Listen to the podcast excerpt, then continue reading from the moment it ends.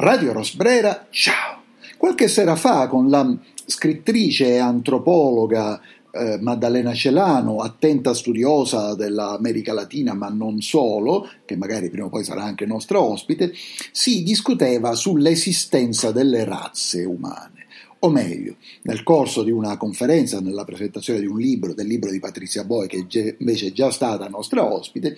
io avevo anche provocatoriamente affermato che le razze esistono. Giustamente eh, Maddalena Celano opinava che mh, mm, la definizione di razza non, esiste, non è esatta ed è vero, si dice allora in un mondo che predica l'omologazione, l'uniformità, forse appunto anche provocatoriamente è giusto dire che le razze esistono,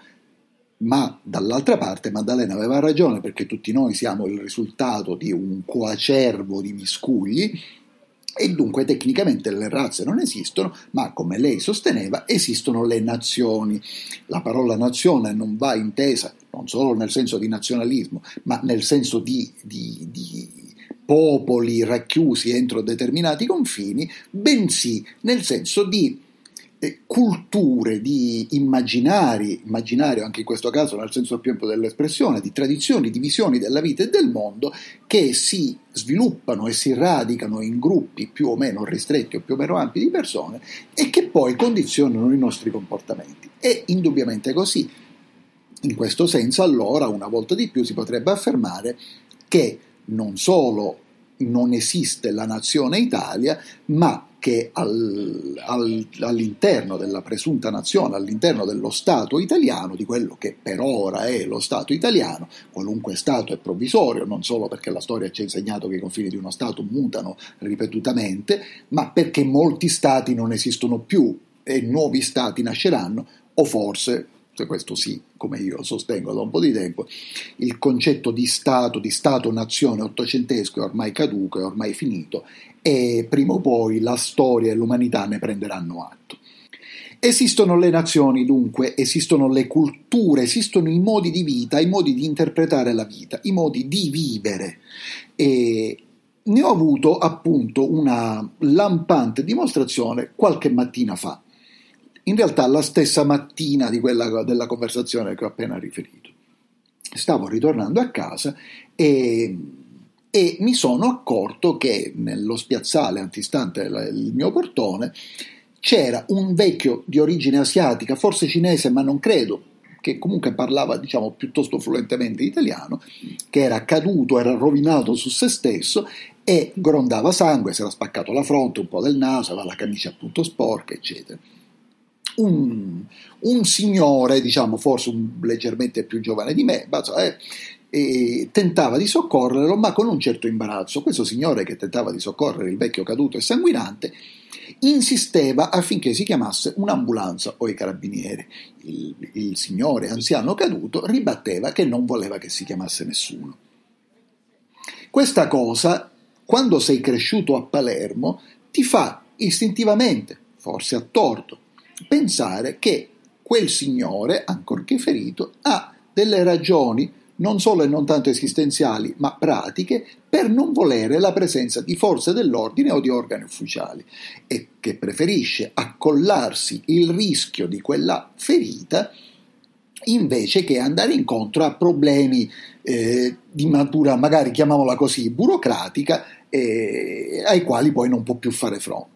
Il signore insisteva e a un certo punto invece ho guardato il vecchio caduto e gli ho detto ma insomma vuole che l'aiutiamo a rialzarsi? E a quel punto lui mi ha detto sì. Allora l'altro amico che voleva soccorrere, chiamavamo l'amico che voleva soccorrere, tenta di prenderlo per il polso e io ho detto ma no, ma lo dobbiamo acchiappare da dietro. Allora a quel punto si emerge che siamo tutti bravi ad aiutare se sono gli altri che aiutano, perché poi toccare lo sconosciuto sotto le ascelle ti fa schifo. Perché questa è l'umanità, questa è l'ipocrisia in cui viviamo. È passata una ragazza, io le ho affidato la spesa con la quale stavo ritornando a casa, ero pronto ad acchiapparlo solo da sotto lo scelle, il, il vecchietto diciamo era piuttosto esile, forse un parolone, ma insomma era maneggiabile anche, anche a me da solo, insomma, con un po' di esperienza, avendo alzato, avendo visto rialzare un po' di persone. Ma nel frattempo, poiché, e questo credo di aver riferito di ciò in puntate precedenti, poiché sotto casa mia ciclicamente e abbastanza costantemente c'è una lotta delle forze dell'ordine contro un, un mercatino zingaro abusivo, giusto giusto c'erano due carabinieri nel marciapiede di fronte e quindi l'altro sbracciando si era andato a chiamare e i due carabinieri erano già arrivati e intervenuti. Non hanno voluto aiuto, hanno chiamato l'ambulanza spero che tutto sia finito bene e che appunto magari i timori che in qualche modo palesava l'anziano signore eh, si dovessero a un'atavica diffidenza nei confronti della polizia e delle forze dell'ordine e non a problemi pratici tipo mancanza del permesso di soggiorno, eh, per cui per risolvere un, un, problema, la ferita, ne abbiamo creato uno molto più grande, ne abbiamo diciamo plurale maiestatis. Ecco, in quel momento appunto a me è venuto da riflettere su come ti cambi crescere in un determinato posto. E in realtà potre, probabilmente se fossi cresciuto, se il signore che si era fermato prima di me a sostenere il vecchietto fosse cresciuto in un quartiere più popolare di Roma, forse non sarebbe stato così schematico. Ecco, e crescendo in una città come Palermo, tu dai per scontato che se la persona ti dice no, preferisco che non chiami nessuno, ha le sue ragioni.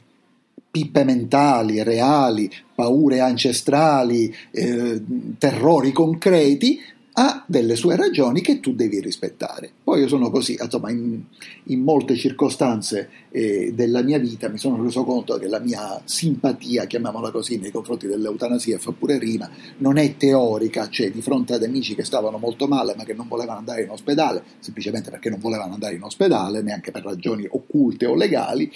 e io ero pienamente d'accordo nel rispettare il loro volere. Ecco, per questo, per questo volenteroso, ma mi permetto di dire un po' ipocrita, perché poi il polso va bene, ma l'ascella non va bene, eh, questo volenteroso, ma un po' ipocrita signore che si era che si era avvicinato ad assistere il nostro vecchietto, ecco, tutto questo meccanismo mentale non c'era. Crescere a Palermo era diverso. Crescere nella Palermo poi della mia infanzia, questo magari in una parte del nostro uditorio, fra i nostri ascoltatori, risveglierà anche in loro arguti e, e sepolti ricordi, e crescere in una città come Palermo era diverso perché chi scendesse, scendesse anche nel senso infernale del termine, chi scendesse nella Palermo di oggi avrebbe solo parzialmente percezione della Palermo di ieri o dell'altro ieri. Sì, il centro di Palermo, ancorché la via Macqueda o via Maccheda, come, che sarebbe anche giusto, ma come si ha tendenza a dire oggi, eh, oggi sia appunto un, un coacervo di ristoranti o di luoghi di ristoro, di frigitorie, insomma, un, eno- un, enorme street food a cielo aperto, ma dove di street food tradizionale, dello street food tradizionale non sopravvive granché, Ecco, chi scendesse nella Palermo di oggi si vedrebbe questi palazzi eh, più o meno rovinati, calcinacci, questa idea che sì, Palermo non può essere l'epicentro di un terremoto, ma se una vera scossa di terremoto arrivasse nei dintorni una parte della città crollerebbe. Ma la Palermo degli anni 70-80 era diversa. Era diversa, come molti ricorderanno, perché c'era una guerra di mafia perché era una città dove c'erano furti, scippi, era una città oggettivamente insicura. Per noi questa dimensione, per noi che ci siamo cresciuti, questa dimensione era normale, non a caso, è probabile che lo abbia già raccontato, ormai dopo sei anni di trasmissioni neanche io mi ricordo più tutto quello che ho detto, ma ripetita Juvent. Me per esempio nell'estate del 93 capitò di, film, di, filmare la fumata nera dell'esplosione di Borsellino senza rendermene conto, poiché un botto ci aveva ridestati dalle nostre attività, dalle nostre mancanze di attività estive e dalla finestra della cucina dell'appartamento in via Imperatore Federico dove ancora abitano i miei genitori si vedeva via D'Amelio e si vedeva dunque questa fumata, questa enorme nuvola di fumo, eh, di fumo nero, questo quasi fungo atomico perché questa forma più o meno acquisiva e io già volevo fare il regista, avevo una piccola telecamera, mi dilettavo e feci delle riprese che non so neanche dove sono finite anche provando inquadrature bizzarre, cioè mettendo in primo piano quinte di, di, di, appendi, di, di, di appendiabiti, insomma c'erano gli abiti stesi, eccetera, eh, perché in realtà non sospettavo che fosse avvenuto qualcosa di tanto tragico, poiché nella mia infanzia e giovinezza l'esplosione di alcuni negozi era un fatto relativamente corrente, era un fatto relativamente frequente. Ed era tanto frequente che ormai non si sapeva più se il negozio te lo faceva saltare alla mafia perché non avevi pagato il pizzo o te lo facevi saltare tu per fregare l'assicurazione. E tutta la, la Palermo della mia infanzia era un mondo quasi leggendario. Era, verrebbe da dire, volendo volendo diciamo, entrare in una sorta di metaletteratura, era un ultimo rimasuglio di città come la Parigi o tardo ottocentesca che noi possiamo immaginare o rivedere o rivivere attraverso la tanta letteratura. Le, I vicoletti, le vie, via Saladino, eccetera, di fronte alla cattedrale e non solo, erano popolati da prostitute, ma queste prostitute non erano né appariscenti, erano signore che aprivano, che vivevano al piano terra e che aprivano la porta di casa e che si concedevano, suppongo per cifre più o meno modiche. E l'ampia strada che dal, dalla fine del mercato del capo conduceva alla cattedrale, o rimanendo dove eravamo, dalla cattedrale si avviava al mercato del capo e poi al retro del teatro Massimo, era buia, era totalmente buia per alcune centinaia di metri. Cioè tu vi camminavi e non solo dovevi guardarti intorno perché avresti potuto correre il rischio di un assalto, di uno scippo, eccetera, ma davvero non sapevi dove mettevi i piedi e quindi camminavi nel buio in un'esperienza che ti dava paura, ma che in qualche modo, quando così ti piaceva girovagare anche da solo per il centro, ti provocavi, perché, perché comunque sì, perché comunque quel centro di Palermo, anche così della Brea, anche così dannato, molto più dannato di come oggi, era un contatto con la storia, era addirittura eh, in alcuni tratti una porta nel tempo. E così erano lungo il corso Vittorio Emanuele, l'antico Cassaro, che appunto dalla cattedrale, anzi da Porta Nuova, dove in, in un mondo politicamente scorretto, in un mondo che proprio neanche immaginava il termine del politicamente corretto, in quella città dove si era costruita Porta Nuova e dove convivevano musulmani e normanni, musulmani, ebrei, cristiani, eccetera, eccetera, ma insomma dove gli arabi erano stati sconfitti dai normanni, ma i normanni se li erano tenuti appresso per, per, per, per civilizzarsi, e, però quella porta esibisce arabi con le braccia e con le mani troncate, Dunque questi arabi che rimanevano a vivere là avevano costante eh, dimostrazione, costante estrinsecazione non solo della loro sconfitta, ma della loro umiliazione, della loro deturpazione, della loro mutilazione. Ecco, ma in questa strada che parte dalla, dall'antica porta della città e finisce all'altra porta, a Porta Felice, sul mare, sul mare che quasi non ha spiaggia e che poi a quel tempo il foro italico era popolato di, di giostre, anche ingenue, ma per noi bambini bellissime, non si vedeva il mare, ma era più bello questo mare che non si vedeva sovrastato da queste giostre col tunnel dell'orrore dove nella cui insegna giganteggiava uno, straripar- uno straripante King Kong. Ecco, lungo quella strada c'erano per esempio tutte queste boutique che vendevano eh, pupi. Pupi sono i paladini, sono l'opera dei pupi, insomma, il teatro di figura tradizionale eh, in Sicilia, tutta la Sicilia, ma che ha, nella città di Palermo ha, ha avuto una esplosione, senza nulla togliere alle altre, un'esplosione di creatività senza precedenti. E dunque c'erano tutti questi negozietti che non erano, erano negozietti dove gli stessi proprietari del, dei negozi il più delle volte fabbricavano i pupi e anzi la regola era che più ti avvicinavi alla cattedrale più, più i prodotti erano commerciali, mentre andando indietro